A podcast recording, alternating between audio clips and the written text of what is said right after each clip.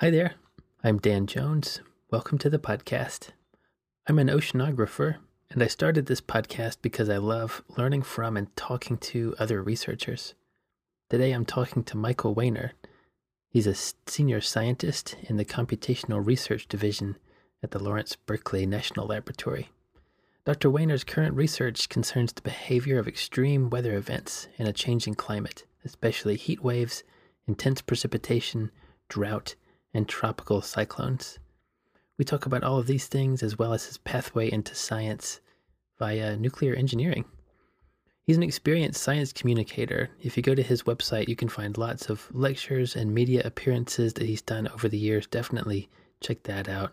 It was a real pleasure to talk with Dr. Wehner and learn about his science and learn about his journey. So I really appreciate it. Thanks, Dr. Wehner, for spending some time talking with me and chatting about science.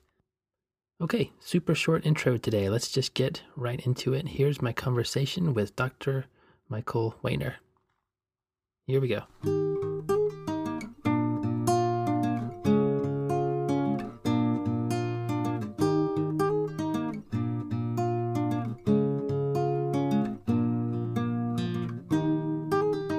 Well, my main research years or so has been uh, the detection, uh, attribution, and projection of uh, climate change uh, due to uh, human changes to the atmosphere brought about by consumption of fossil fuels, coal and oil and, and natural gas. What I mean by that, detection, of course, is is is you know, is there has there been a change in the climate? Attribution is what caused that change if there if there's one detected. And then the projection is is looking into the future and saying you know what do we expect to happen um, if we've even if we haven't seen a change yet you know do we do we you know we may maybe uh, project a change into the future as we continue to uh, uh, consume fossil fuels and change the composition of the atmosphere. Somewhere along the line i got very interested in extreme weather um, principally extreme precipitation, extreme temperature at the beginning for a couple of reasons.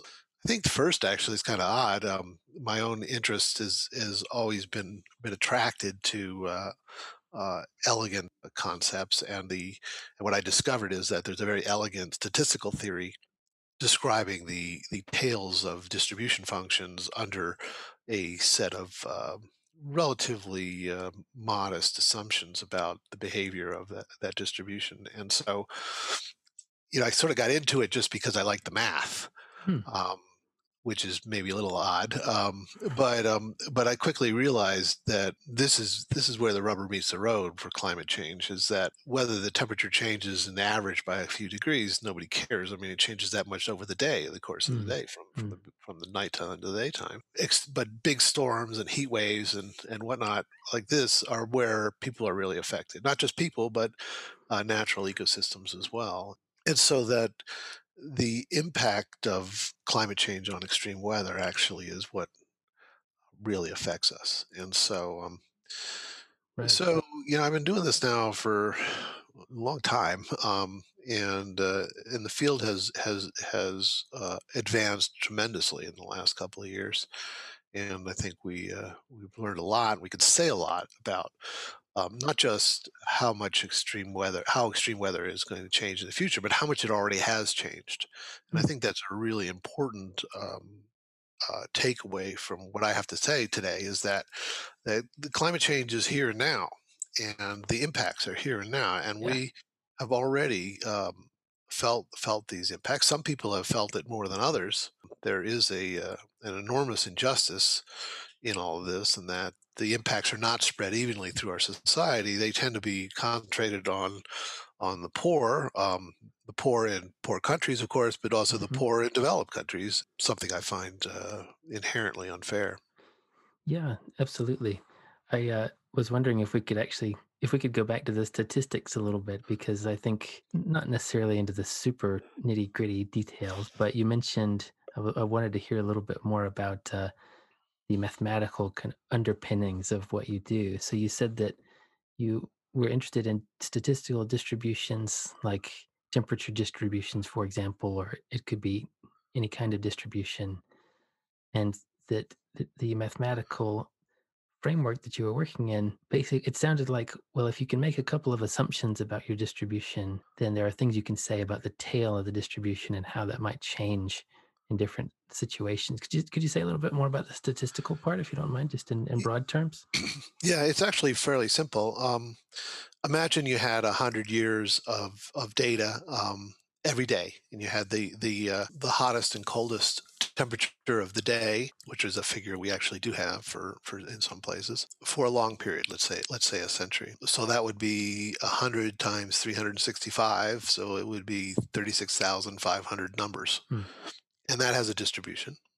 But what I'm interested in is the tail of those of those of those days. And so, let's say we we made another distribution, extracted out of that parent distribution of of the hottest uh, the hottest day of the year and so it's 100 years long so that would be then a, a data set of 100 long mm-hmm. and so the question is what is that distribution and that's that's that it turns out is is a uh, a distribution of, of numbers that is very well described by something called the generalized extreme value hmm. uh, a distribution. The generalized extreme value theory is is where these assumptions come into play, which are, are relatively modest about you know regularity and so so on. That tend to just, that that describes um, daily te- daily temperature maximums, the annual annual maximum of the daily maximum temperature, the hottest time of the day, quite well so originally the one of those assumptions was that the um, distribution be stationary that is it doesn't change with time hmm. and of course um, uh, that is not the case with climate change and uh, the statisticians had given us the tools to um, to deal with non-stationary distributions but those tended those tended to be in the later chapters of the statistic books hmm. that most of us read, yeah. and uh, it wasn't until a young colleague of mine, Jana Sillmann, for her PhD thesis, actually read those chapters and, and exploited those those techniques to tell us what to do. And so now I think the community understands that we really really have the the tools necessary to to describe the changing characteristic of these of these um, of, of these kinds of fields in in a very mathematically rigorous way. Right. Yeah, that's really interesting. And I was just thinking about how, and I'd like to hear you talk about this because I noticed that you've got a background in physics, physics and nuclear engineering, for example, and at least in terms of my physics education and my grad my kind of transition over to the Earth system sciences, broadly speaking, I did have to get acquainted with statistics, and the it, it wasn't something that we spent a lot of time talking about in my kind of physics curriculum, right? And there's there's a whole it's a whole different way to model things and think about reality where you don't necessarily try to tie it the distribution or the shape to a particular process you kind of say oh well this distribution describes the data set and therefore we'll use it to statistically model the data set. Was moving into statistical thinking was that a, an adjustment for you at some point in your career or was that something that you had kind of been familiar with throughout your whole career? Yes i did not take uh, statistics in in in uh, as an undergraduate or high school or or in um or in graduate school and, and i wish i had because climate you know, by by its very definition, is the statistical description of weather. Honestly, what I did is when I finally realized that that uh, I needed to understand at least the elementary parts of statistics, I bought an undergraduate statistics book and I read it, um, and uh, and uh, that took a little while. Um, you know, so um, um, it would have been been probably better if I had actually taken you know a statistics course but i had a good book and uh, i still have it and i still use it actually all the time to uh, to refresh my memory about about details. Yeah oddly enough i mean i, actually started a statistics journal um, uh, or a journal that's supposed to be an interface um, between statisticians and physical climate scientists. It's called uh, we call it ASCMO for short um, advances in statistical climatology meteorology and oceanography. Oh. and um, it's a it's a niche journal intended to try to give a to give people that are doing applied statistics for climatology um, a place to publish their methods because um, the traditional climate journals don't really uh, don't really publish too much of the nuts and bolts of uh, of what's um, uh, of, of, of what some of the results are based on, Yeah. and and those nuts and bolts are important, and so so our intent was to try to give a give a venue for those kind of publications and publish about 20 papers a year, which which is is reasonable. Yeah. So it's it's that interdisciplinary boundary between kind of Yeah, mathematical statistics and climate. Yeah. exactly. And interdisciplinary stuff is always harder because Mm, you have two different sets of of of people with different backgrounds um, who sometimes speak different languages that sounds like English but can be very foreign to each other. Exactly. Yeah. That was uh, especially that was an adjustment process for me learning more statistics was connecting the vocabulary to I found that I did actually know some of the concepts, but I was just calling them something different and I had been calling them something different. So yeah, that vocabulary question is uh, overcoming Oh, that. I, yeah, Yeah. no, that that that happens a lot. Believe me. hmm Just out of my own selfish curiosity, uh, I know you're not put you're not listed as an oceanographer, but I when you mentioned that that journal has some an oceanography uh, as part of its focus, are there any extreme value applications in oceanography that you're that you're aware of? Uh, yeah, it depends how you define it. I mean, you know, at mm, the end of the day, the climate is both a couple. It's a coupled system of the yeah. atmosphere and the ocean, and so, you know, one has to deal with both of those. But um, um, I think the most obvious one, and again, an application of extreme value um, theory is um, uh, marine heat waves Mm, um, lead, that lead to coral bleaching. Uh, a colleague, young colleague of mine in, in Australia, Andrew King, has uh, recently written about um, the coral bleaching events in in um, in Australia, which are significant. Um, that that's a, definitely an example of of um, of an extreme ocean event. mm. Um, Yeah, I spoke with um, Simon Donner uh, not too long ago, who uh, works in this kind of area too, looking at coral coral bleaching events. To get kind of back to I guess the what you've been working on. So that's the kind of big framework, right? You've that's what you've been working in the past couple of decades. Uh, have you had? Uh, can you give us some examples of some recent projects that you've been working on? Is there something? And I'm kind of curious about like the boundaries of the field. You know, like what what are some of the big challenges in the field right now? Where are the roadblocks, and where are some advances likely to come from next? well, another area that I've I've worked on for a long time is uh, high performance computing. I've worked my entire professional career at the um, at, at, at, the national laboratories, the Department of Energy National Laboratories in the United States, uh, Lawrence Livermore Lab, and, and now Lawrence Berkeley Laboratory. I've been fortunate to have, even as a graduate student, actually had access to um, some of the fastest uh, computers um, on the planet. Yeah, actually, I've written a lot on on on performance of of of the computational performance of climate models and how to improve them. But um, some years ago, I got I was as I was looking at some state of the art calculations um, that that somebody else had done actually. Um, I noticed something strange in in the data, and and that was um, after after a day or two of noodling about it and looking at the data in different ways because I, I thought it was a bug.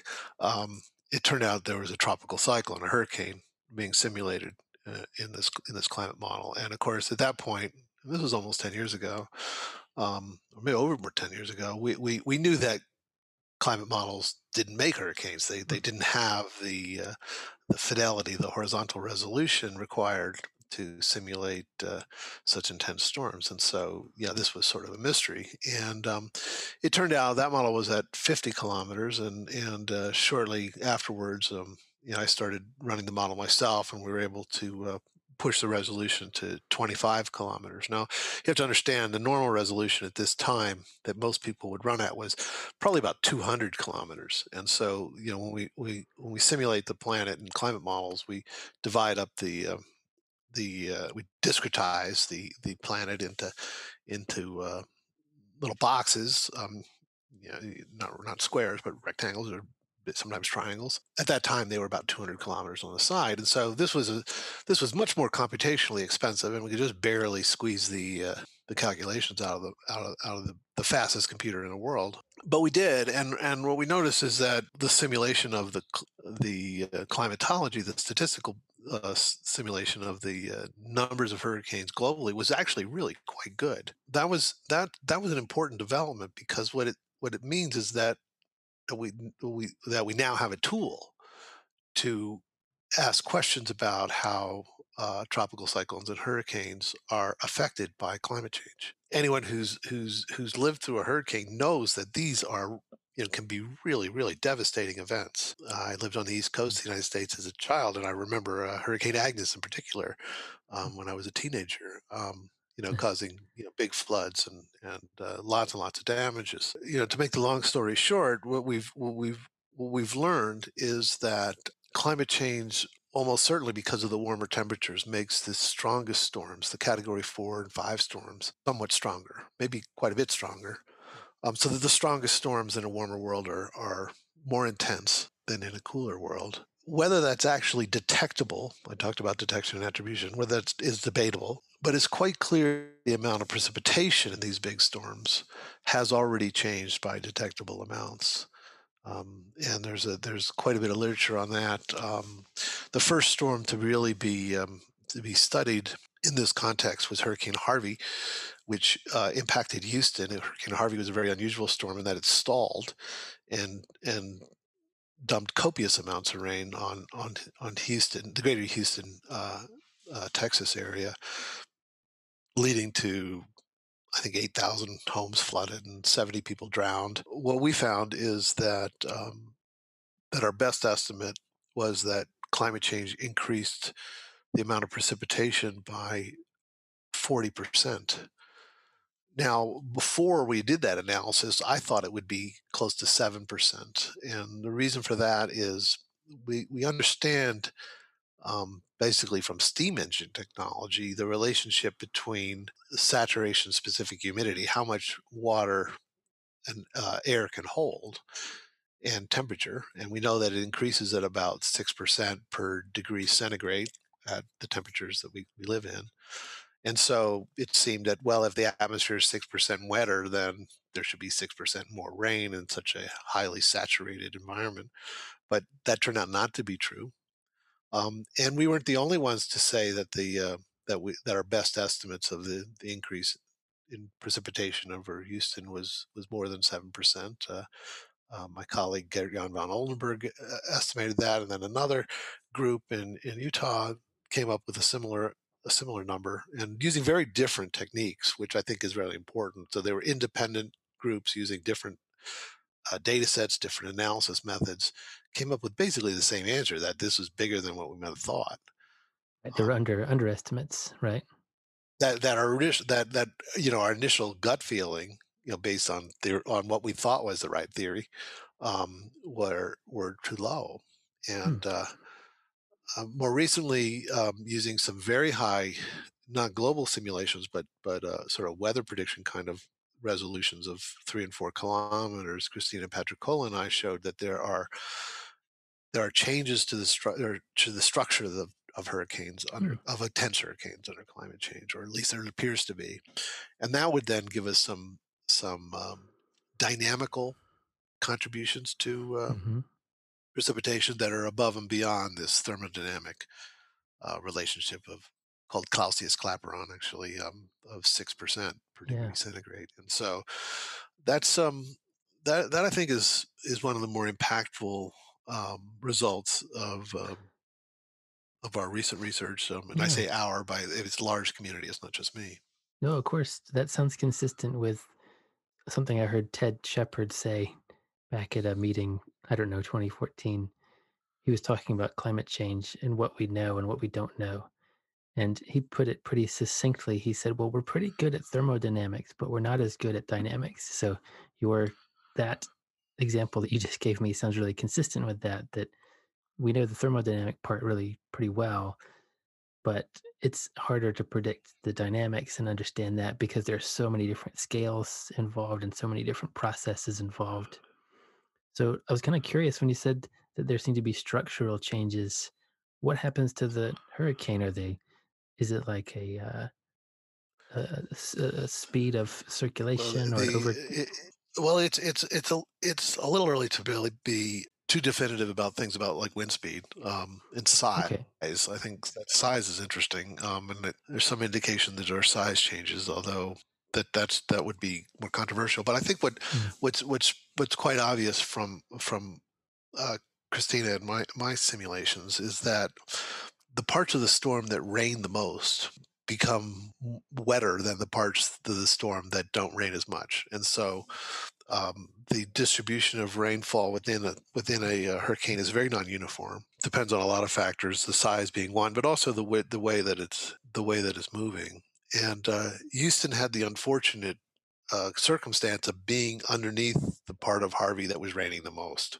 And so that's why these studies that didn't really look at that kind of thing gave the results that we found just because of where Houston was. If Houston had been somewhere else and relative to the rainiest part of Harvey, then we wouldn't have seen that.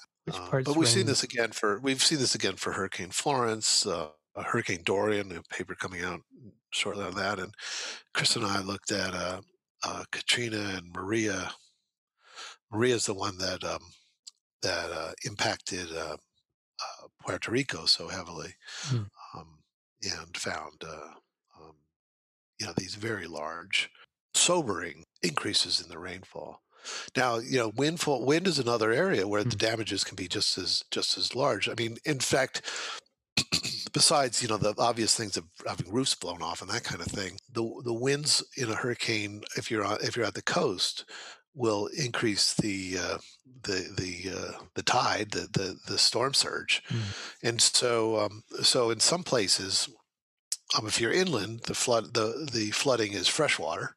It's from the rain, and mm-hmm. Houston was that. But in other places, it will be uh, saltwater because of the storm surge. Uh, in Hurricane Sandy, that was what happened in Lower Manhattan. Is there was a 13 foot storm surge and you know flooded lower manhattan and you know it cost billions of dollars um, and, and in some places it's a combination of both in hurricane florence there were towns that uh, that were on uh, inlets that uh, where where fresh water was flowing down the river, and tidal surges were coming up the other direction, and so they have, they had a double whammy. What aspect of climate change is it that is contributing to some of these changes? You know, what what can we say about that? I guess the I mean, ocean temperatures will get warmer, but there's also changes in evaporation um, in the water cycle, right? Is can we say much about what it seems to what uh, climate change induced kind of mechanism could be responsible for well, changing things? Well, for the case of intense hurricanes, um, and this is why I think we really understand this, I think the community agrees that the most intense hurricanes become more intense both in their wind speed and in their precipitation because there's more available energy. Mm. It's as simple as that. When there's a when there's a Category Four, Category Five hurricane, the um, conditions for for what we call cyclogenesis are perfect, and that is that there's high uh, high temperatures, there's a lot of humidity, and there's low wind shear. Wind shear is the difference between winds in the upper atmosphere and the lower atmosphere. If, if the wind shear, if that difference is too large, the wind shear is too large, the hurricanes tend to tilt and then they chew up themselves and they never get to be really big.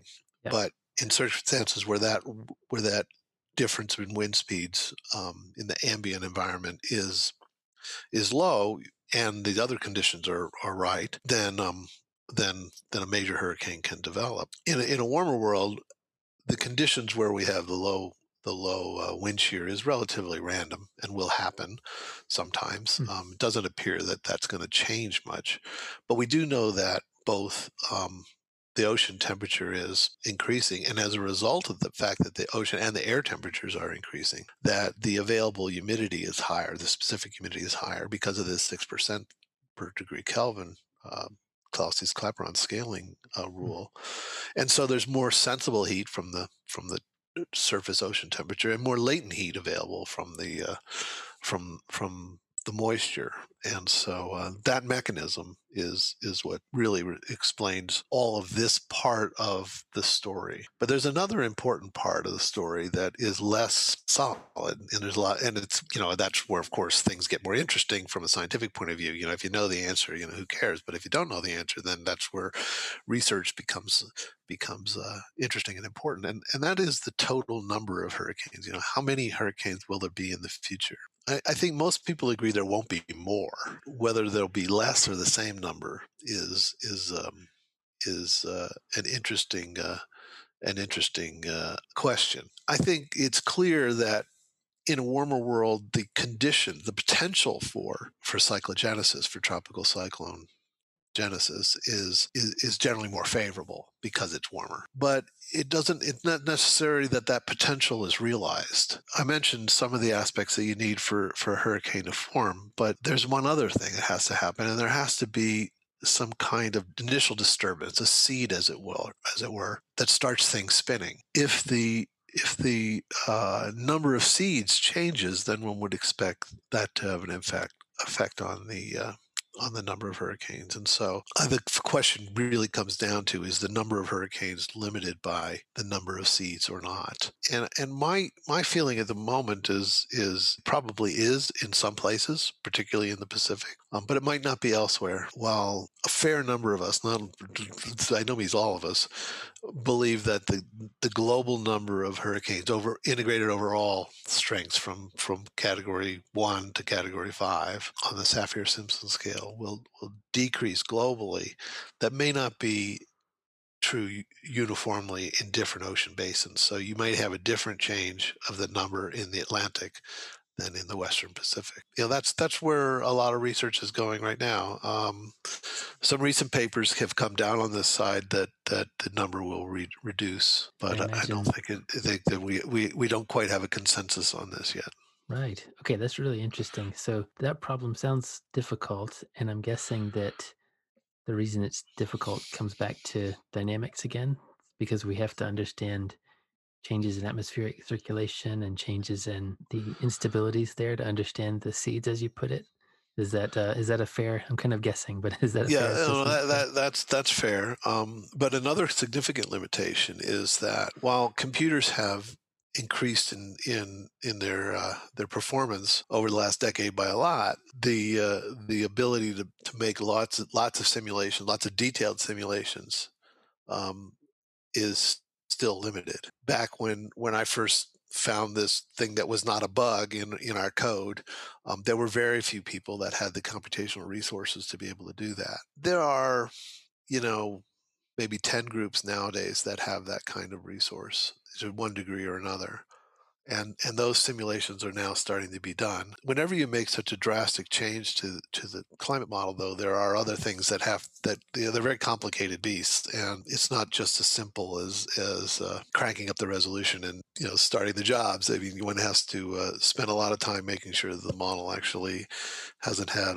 too much violence done to it. Models are models are highly tuned and the, and the tuning does depend on resolution. So so we, we're we're we're limited i think by uh, some of these theoretical issues but we're also limited by some of the practical ones. Right and that practical issue you know you mentioned that you can't just crank up the resolution because you have all of these parameters that have been tuned for that appropriate resolution.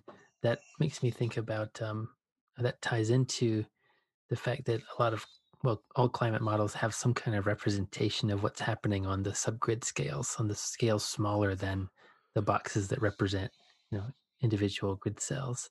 And you have to represent them sometimes like diffusive processes or kind of down slope kind of processes. But there's still that's that's the challenge right? That the atmosphere and ocean have so many different scales it's hard to represent them all at once and it's hard to represent the rele- all the relevant scales at once.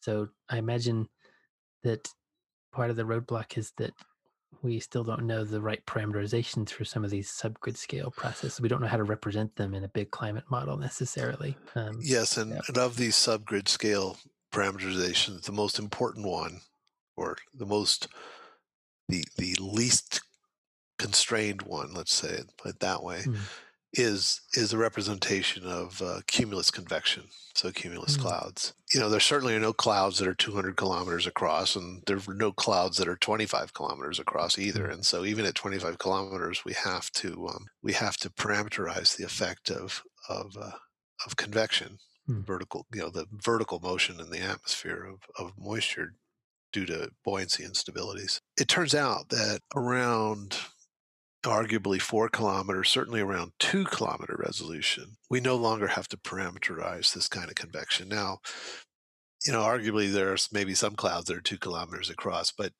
at least at two kilometers, we can we resolve what they call cloud systems.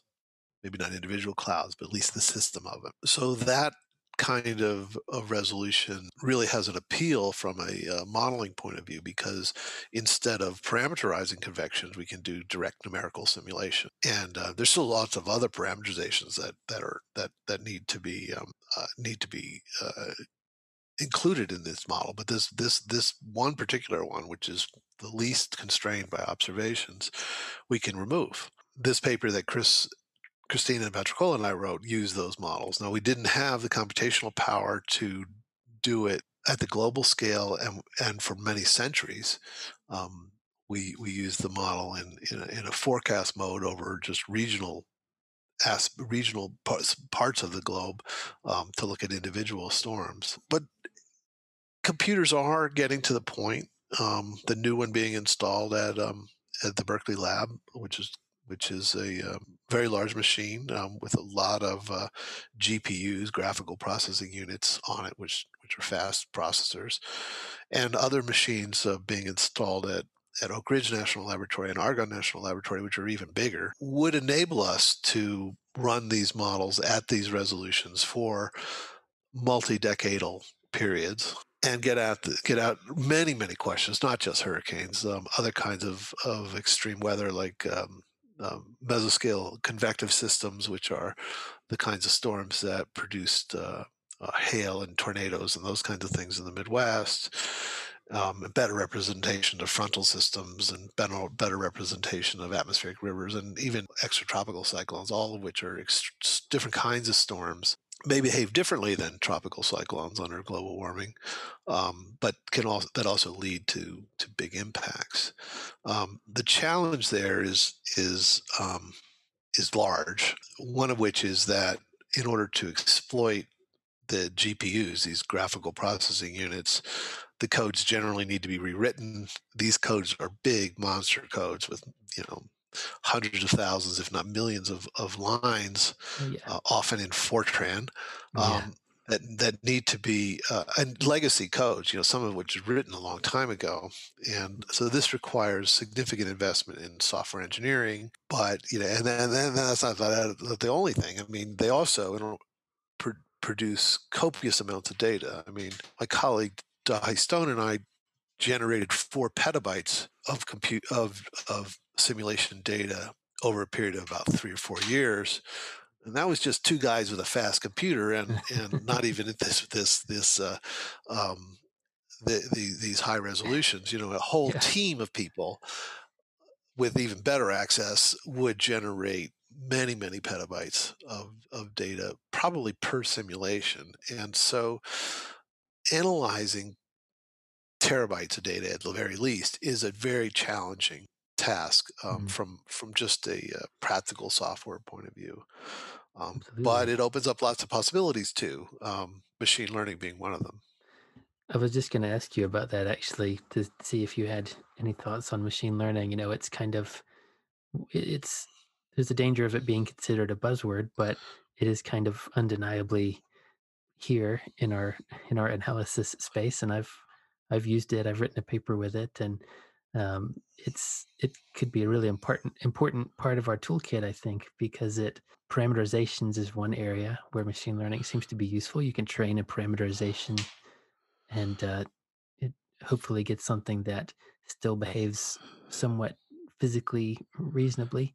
I mean, that's one approach. Parameterizations and also data analysis is another kind of approach. So have you been uh, what, what do you have do you have thoughts on machine learning as an analysis tool? Well, it's a tool. Um, yeah.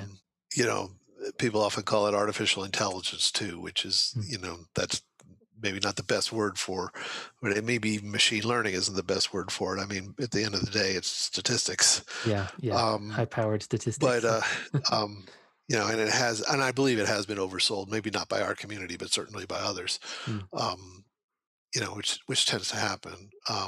But on the other hand, it it it, it can be useful. Um, we've we we developed a, uh, a an image recognition um, uh, set of uh, of machine learning algorithms that that I call I call it the Facebook app because instead of finding you know people and puppies um, we find tropical cyclones and atmospheric rivers and, and frontal systems. You, you generate terabytes of data, and the question is, you know, how do you find something useful in it? And yeah. and one one if I want to describe the behavior of tropical cyclones in these in these uh, data sets, I have to find them first. You know, I first thought I could look at movies and and just pick them out and say, okay, you know, on just on April first there was a hurricane, you know, but but no, it doesn't work. That you go, that's a quick no. route to insanity. Oh yeah. Um, you need to have some kind of automated technique, and there are algorithms that that work quite well for hurricanes, but for other kinds of storms, um, that's not necessarily the case. Um, uh, frontal systems are a good example of it. Um, my colleagues um, at NOAA, led by Ken Kunkel, were uh, um, took a database of weather prediction um, uh, results um, for 50 years of the United States, where where people had looked at the maps and and a human being had drawn a front, a weather front, and the way that would the way that would happen every day or twice a day, I guess. Um, uh, three meteorologists would look at the data and they'd draw the front, and then their boss would pick pick the one that was the official uh, official official uh, analysis. Okay. And the beauty of this is that this was developed um, by many, many different people over many years, and the errors were relatively random. And so we they they use this data set um, plugged into standard um, image recognition um, uh, software available. We're able to reproduce the um, the observations very uh, accurately. But there were some places where the um, where the machine learning and the training data set you know, so they traded out a, and ch- tested out a sample and then compared it, the machine learning to the human product, and they found there were some differences. And it turned out that in general, the machine was better than the training data that went into it. Hmm.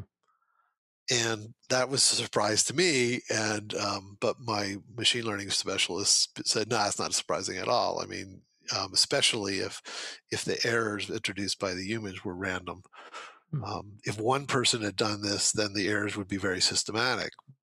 They um, they weren't. Um, so, so it turns out the humans tended to make sins of omission. So they they they the machine would draw a front where the humans hadn't, and when we went back and looked at it, the machine was probably right um, more hmm. often than not. And so um, so that's a really good example of of, of using of using the machine learning to do something that a human could do, but you can't do practically looking at at many many you know hundreds of years, for instance, of of uh, simulated data. You know, yeah. you simply couldn't. You just don't have the resources to do that. Absolutely. How are you for a time? I wanted to make sure we talked about your pathway a little bit before you have to go on to your next. Oh thing. yeah, sure, sure. I think we've covered some of the most interesting things that I've worked on recently. Yeah, as you mentioned, I, I studied physics as an undergraduate at the University of Delaware, and then yeah. I went to um, the University of Wisconsin for graduate school and studied nuclear engineering. Yeah. Um, and in, in there, I was I was interested in in fusion. I was I was sort of sold that bill of goods as this young person. My thesis advisor, Bill Wolfer, was a, a, is a wonderful man, and he saw that I was of a more theoretical bent and and put me on a problem of um, what they call the first wall, which is um, what happens to the uh, the insides of a fusion a plasma fusion reactor when it's bombarded with uh, very high energy neutrons from from fusion. It turned out at that time it was a great thesis, and we we we um, solved the problem, an outstanding problem, but nobody cared because Ronald Reagan had pretty much axed the fusion budget right around the time I got my PhD, oh, no. and so um, so uh, yeah, so uh, it took me a long time to find find a job, and I ended up at uh, at, at, Lawrence Livermore Laboratory uh, doing something I never dreamed I would be doing, and I was in the nuclear weapons design program. Hmm. And so, um, so the first seven years or so of my um, my career um, at Livermore was classified, um, working on uh, on uh, various aspects aspects of uh, of uh, nuclear weapons design, particularly in codes. I, I wrote a lot of code. Hmm. I, I kind of got not tired of it, but uh, what I realized is that all the really interesting problems had either already been solved or weren't ever going to be solved, or might certainly not going to be solved by me. Hmm. And so I started looking around for other fields, and um, and I stumbled on uh, atmospheric modeling. They needed somebody who was who could write codes, and because I had learned a lot about writing codes in the weapons program, you know, I basically transferred that talent um, immediately. And wow. um, is it the and, same uh, same location? You were able to just stay in the yeah, Livermore was a different place at that time, and, Hmm. and a lateral move like that was really quite quite easy to do. Oh. I'm not sure it is now, and I Hmm. don't think it was such a lateral move was easy to do at every laboratory, but it was at that time in the in the late 1980s, early 1990s. Huh. You know, Fortran is Fortran, and so. Um, So you know, I wrote some codes for climate models using using what I had learned Did you have and eventually, eventually though i i um i i uh for a variety of reasons not the least of which is my own interest but also funding realities i i be, i turned from writing uh, the climate models to being an analyst um, trying to analyze the the output of these things. And that and that's where i really wanted to be at the end. It took a long time but that's where i really wanted to be is is um, trying to understand what's really happening in, in the climate system and not just uh, building the models the building building models is a career unto itself and a great one. I really respect it. I think that the people that do it are um, are usually the unsung heroes. Um, Yeah.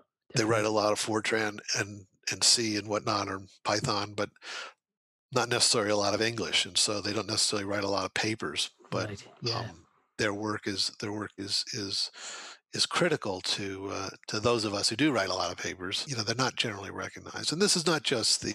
The, my title, I think, back those days was code physicists, um, Mm. but also the uh, computer scientists. You make them make these things sing because yeah. you know it's easy to write it. Well, it's not easy to write a climate model, but it's easy, it's easier to write a very very slow one. To write a very fast one is is very uh, difficult, and of course, we're limited by computer power, and so being able to squeeze the most uh, uh, the, mo- the more, most flops out of these machines is a, is a very important task.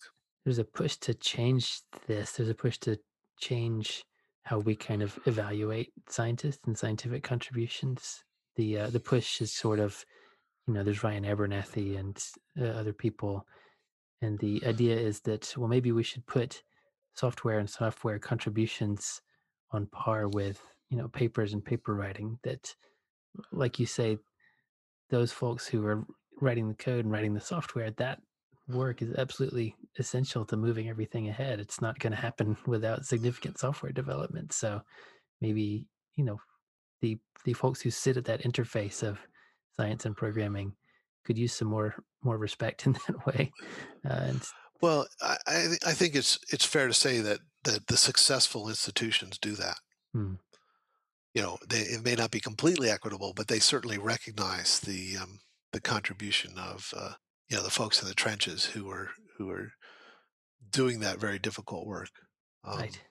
But Yeah. but it may not be as visible, and um, that that's you know it's human nature, I think, to uh, to focus on those things that are that are highly visible. But but one has to recognize that there's a lot there's a lot of uh, of effort that isn't so highly visible that is enabling that kind of science. When you transitioned from working on that kind of nuclear nuclear design to to physics, what did that transition look like? Did you have to basically put yourself through a kind of graduate school again, read a bunch of textbooks? Did you have some people advising you? Did you have some people kind of helping you into the field in some way? J- Oh, of course, you know I yeah. I um I uh, I, I read a lot of books. I read, read a lot of papers.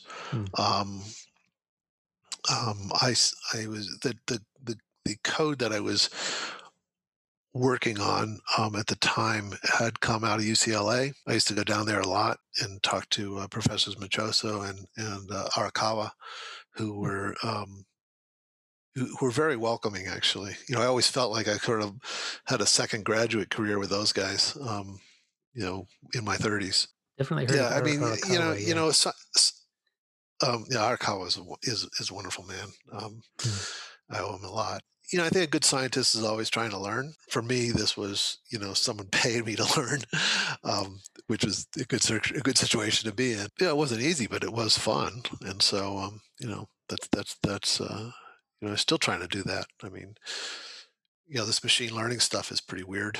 Um, you know, and that's good in a good way. I mean, you know, there's a there's a lot lot to lot to, to learn, a lot of interesting things to to find out, and then then once you do, then try to use that. Yeah, absolutely. I was also thinking about so you uh, have kind of did you grow up on the East Coast? Did you grow up around Delaware or Yeah, I grew um, up in yeah? Wilmington. Went to Salesianum School, high school. Learned physics from a man named Mr. Carpenter, who um, years later I, re- I met a guy from from Delaware, and I said, "Where'd you go to school?" And he said, "I went to Sally's."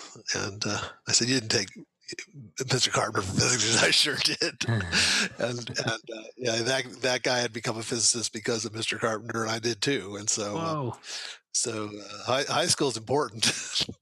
Yeah, absolutely. That's uh, the small world effect, huh? You meet another Yeah, it was it was really funny. Yeah, yeah. uh, he was eight years older than me, but you know, it had you know kind of taken the same path. Oh, wow. Is that a small town, big town?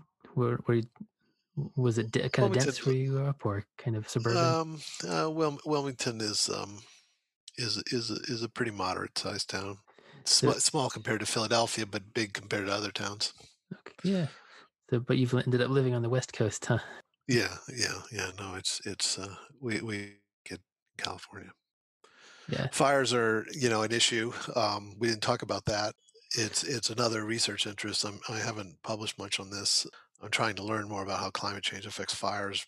If for no other reason, it, that's actually where climate change became really very real for me. Um, there's no question in my mind that that um, climate change has impacted the uh, risk of fire in, in in the western United States and elsewhere. Several friends of mine lost lost homes in um, in uh, last last three years um, due to these fires. Um, one person that I know lost their elderly mother, Oh, and um, for me, uh, you know, even though I was studying hurricanes, where you know we impacts a lot of people, this the fires where it really became real for me, and not such a not such an academic uh, exercise. You know, the air quality in in the Bay Area was just unbelievably bad for this past year, this past summer for you know weeks. it is right because of all the fire, because of the, um, so are they getting, they're getting more, well, tell me a little bit about that. What's, uh, what are some of the, are you taking a statistical approach to this, um, a kind of process and physics based approach, a bit, a bit of both? Yeah, a bit of both. Um, trying to understand uh, through through the observations, you know, what the uh, what the what the risk is, how the risk has changed, and I think that's the way to look at this. I mean, it it is a as a risk frame in a risk framing uh, approach. Yeah. If, if there's anything you want to say about, about this research that you've been working on, yeah, feel, feel free. It's your, it's uh, our Well, episode. you know, you know, my my research is is particularly uh, particularly early, okay. But but it, but it is fair to say that I think that um, much of the community understands that um, in addition to forest management uh, practices, which have led to to higher fuel some of the forests, particularly in national forests. Hmm. Um, but in addition to that, the fact that it's warmer makes things drier and more combustible. And in some areas, you know, particularly in the interface between the rural and the urban areas, these forest management practices aren't really a, aren't really a factor. You know, so like the fires in Santa Rosa, for instance. I mean, you know, that appears to me to be uh, the, the any increase in risk would have been um, solely due to climate change, not because the vegetation is different. It really isn't any different now than it was 50 years ago.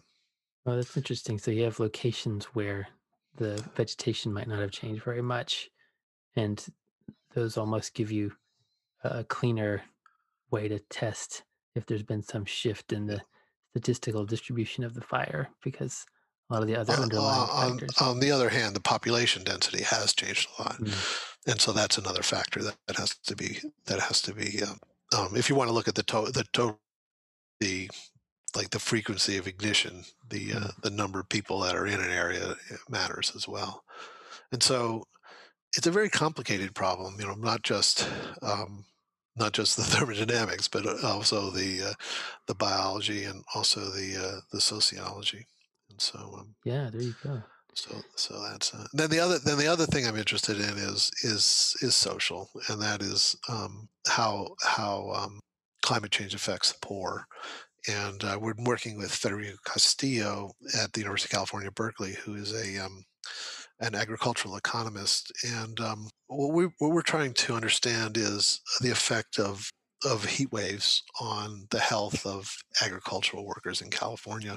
You know, mo- many of those are undocumented uh, workers, and um, they're at particular risk because they, they generally aren't that healthy and are reluctant to um, to seek help when they need it, and so um, because of risk of deportation and whatnot. Again, where climate change becomes real because it's it's an issue that's here and now.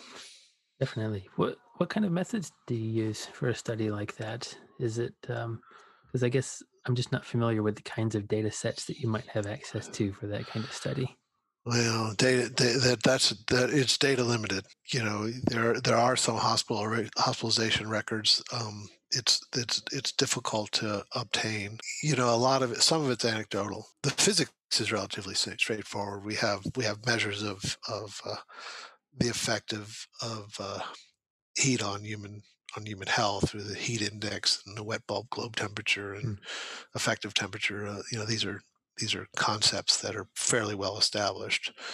Relating those to directly to human health is is uh, is a challenge. Um, uh, but it is, you know, when you do have data, uh, uh, the human data, it's relatively straightforward.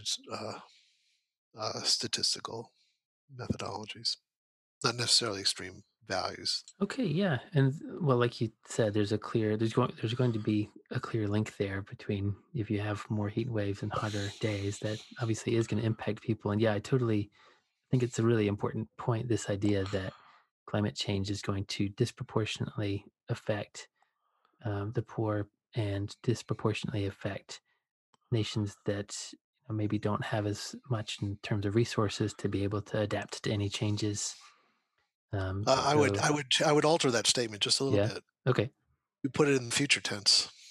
Oh yeah, it's here. It needs to be in the present tense. yeah, you're right. It already, it already has. And, yeah. and I think the sooner we recognize that, the better, the better we are prepared to, uh, to act. Because then you can have, if you recognize that it's here already, then you can have conversations about climate justice and conversations about solutions that that respect that reality, that respect the disproportionate impacts that are already here. And, and we can no longer expect the future generations to fix this problem. We need to fix it now. Yeah, yeah, it's here. Absolutely. Because it's only um, going to get worse if we don't do anything, if we don't do something. For sure, yeah. Do you have any thoughts you want to share along those lines about? Uh, I mean, uh, none are particularly profound. I mean, you know, we mm-hmm. need to reduce our uh, input. Um, yeah, Scott Denning but we also need to adapt. We, uh, you know, that's the obvious thing. But we also need to adapt, and mm. um, and I think that's sort of some of the kind of research we talked about today is is useful is to inform decision makers about uh, adapting. So how water resource managers, you know, build out their infrastructure, or how um, cities deal with deal with the human health consequences of heat waves. Mm-hmm. Um, you know, these are these are things that policymakers think about every day, um, and climate change needs to inform those kinds of decisions. Climate change research needs to inform those kinds of decisions. Yeah, absolutely. I don't have as good of a sense as I probably should about how to get that scientific information into the hands of policymakers. I mean, there are researchers who create tools to try to help policymakers to try to inform their decision making um, simple models that have representations of how the climate system changes under different policy options. We spoke with uh, Professor John Sterman a couple of weeks ago, who does this kind of system dynamics, a couple of months ago now. Uh, system dynamics, he calls it. It's, it's, dynamical systems, but it includes um, human activity and it includes how social systems respond and uh, rests on that kind of dynamical systems framework. I guess that's that's one option, but there hopefully are other ways to keep that that conversation. Well, I, I, think I think the answer actually is fairly simple. One can expect you know people that are in decision making positions to understand the nuances of climate change, and one can affect expect uh, climate change researchers to understand the nuances of decision makers. And so the only way that one can really make these decisions well informed is by bringing these two groups of people together.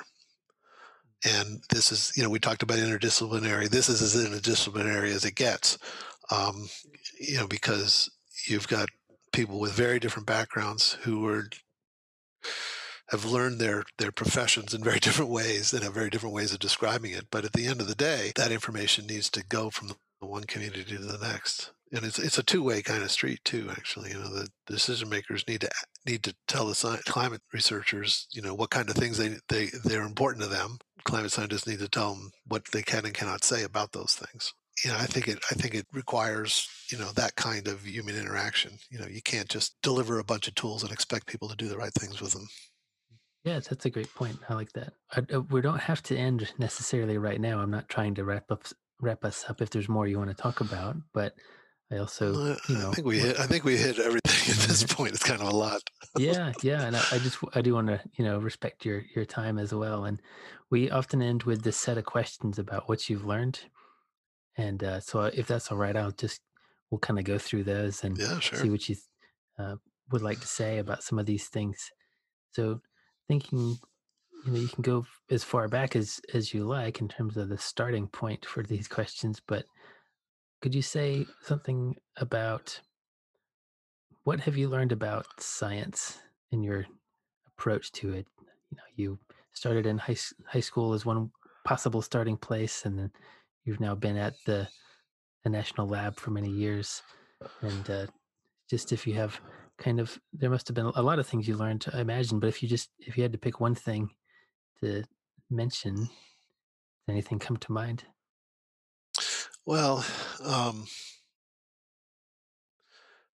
you know, I think I think the thing that's interesting about science, being a scientist, is that um, you know, i if you're fortunate to get in a position like I have, where you're able to just ask questions um, and and pursue them, and many times those questions don't have good answers. You know, for one reason or another. You know, you may not have the right understanding, you might not have the data, um, but sometimes you know you have everything works out and um and you get to you get to learn something and and and you know when you learn something that nobody else knows that's a, that's a really empowering feeling um and um yeah. Then of course the responsibility is to tell people about it you know and that's why we write our papers. Um yeah. but uh yeah i i i think I, you know maybe it's a little egotistical but i really love that feeling of of discovering something. Being on that frontier. Yeah you mentioned writing papers. What's something you learned about writing? Do you enjoy that process at all? Or um, I did not do well in English in school. yeah. Um, um, I flunked in elementary school. My kids used to think that was funny. oh, Um, um, yeah, um, uh, you know, you know, it. I, the thing I learned about writing is that um, the more you've thought about what you want to write, the easier it is. hmm, And so, um, so I find that you know, after I've been working on something for for quite a while, and I have an answer, then the writing part is actually really quite easy, and I really enjoy that. Um, when someone says, "Write something about this," that I haven't thought about for a long time, then it's really hard.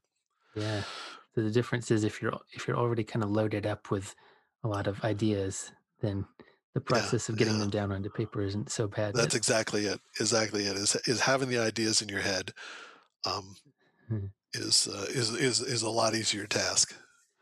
So you've done a lot of public outreach and i wonder if you learned something about that what have you learned about public outreach and communication Oh, it's hard. yeah yeah um, yeah, um, you, you know, I, have been doing it a lot, and um, I tell I tell uh, um, young scientists, you know, to uh, take whatever training is offered. Um, Mm, the professional organizations and some some some uh, institutions uh, offer media training, and um, you know, if you're going to do that kind of outreach, it really would help. I wish I had.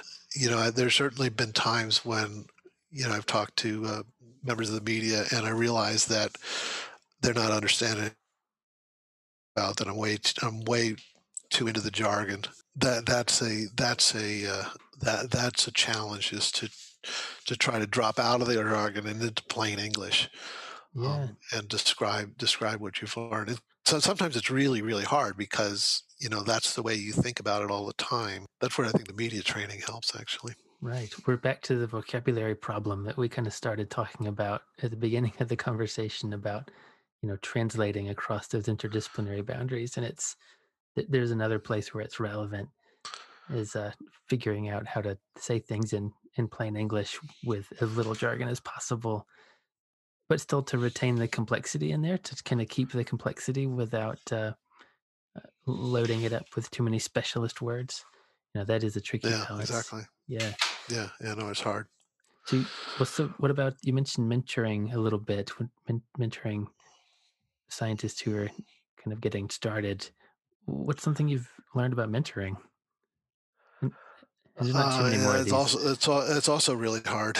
Yeah. um, um, and it may be harder for someone at the laboratories um, than than a uh, than someone in the universities. Um, we don't have as many uh, young scientists uh, come through. We don't have students generally. Um, we do have students, but we don't have a lot of them. I Mhm. should say. We tend to have more more postdoctoral candidates who are or, or postdoctoral fellows who are are um, further along. Actually, I think everybody needs mentoring, and and you know throughout their career. I mean, I've certainly had some really good good mentors. Um, um, one one one fellow who's been particularly mentoring to me is a guy named Don Wuebbles, who um, is is who I met at Livermore Lab years ago, and um, has been at the University of Illinois. And I told him he, that that I regard him as a mentor. He's, he's a little older than me. He said he said, he said I thought you were mine. Ah, so so I guess it could go both ways.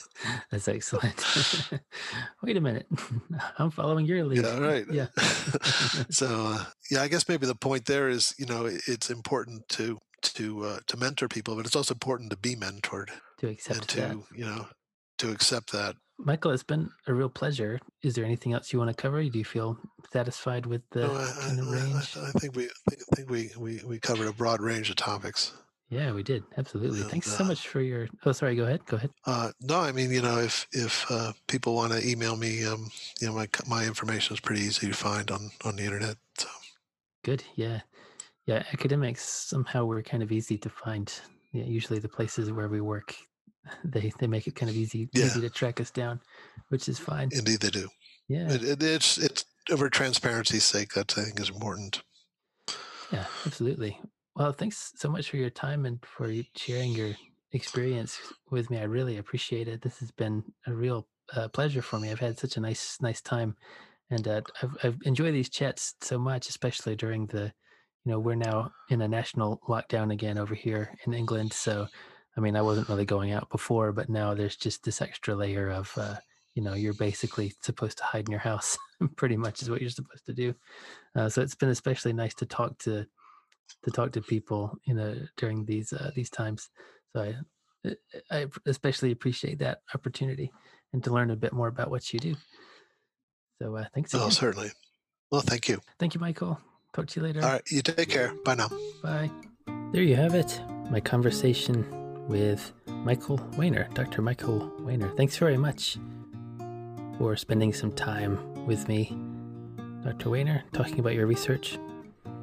Something that uh, on a different topic i'd like to bring up something here in the outro. Just a question. I'd like to raise a question. I don't have an answer to it. I don't have a great solution for this. But in thinking about how we as a field how do we become more inclusive? How do we become um, how do we lower some of those artificial participation barriers i think one place we could do better is when we're interviewing neurodiverse applicants for our jobs and our PhD positions. So, someone with neurodiversity, they might require a different set of conditions than, let's just say, a neurotypical person. They might find the social situation of the interview pretty uh, overwhelming just in terms of the amount of information that's coming at them.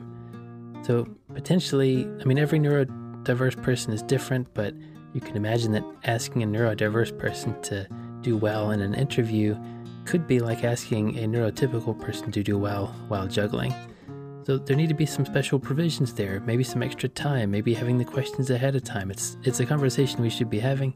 and I just wanted to raise it here. Take care. I hope you're well. Bye bye.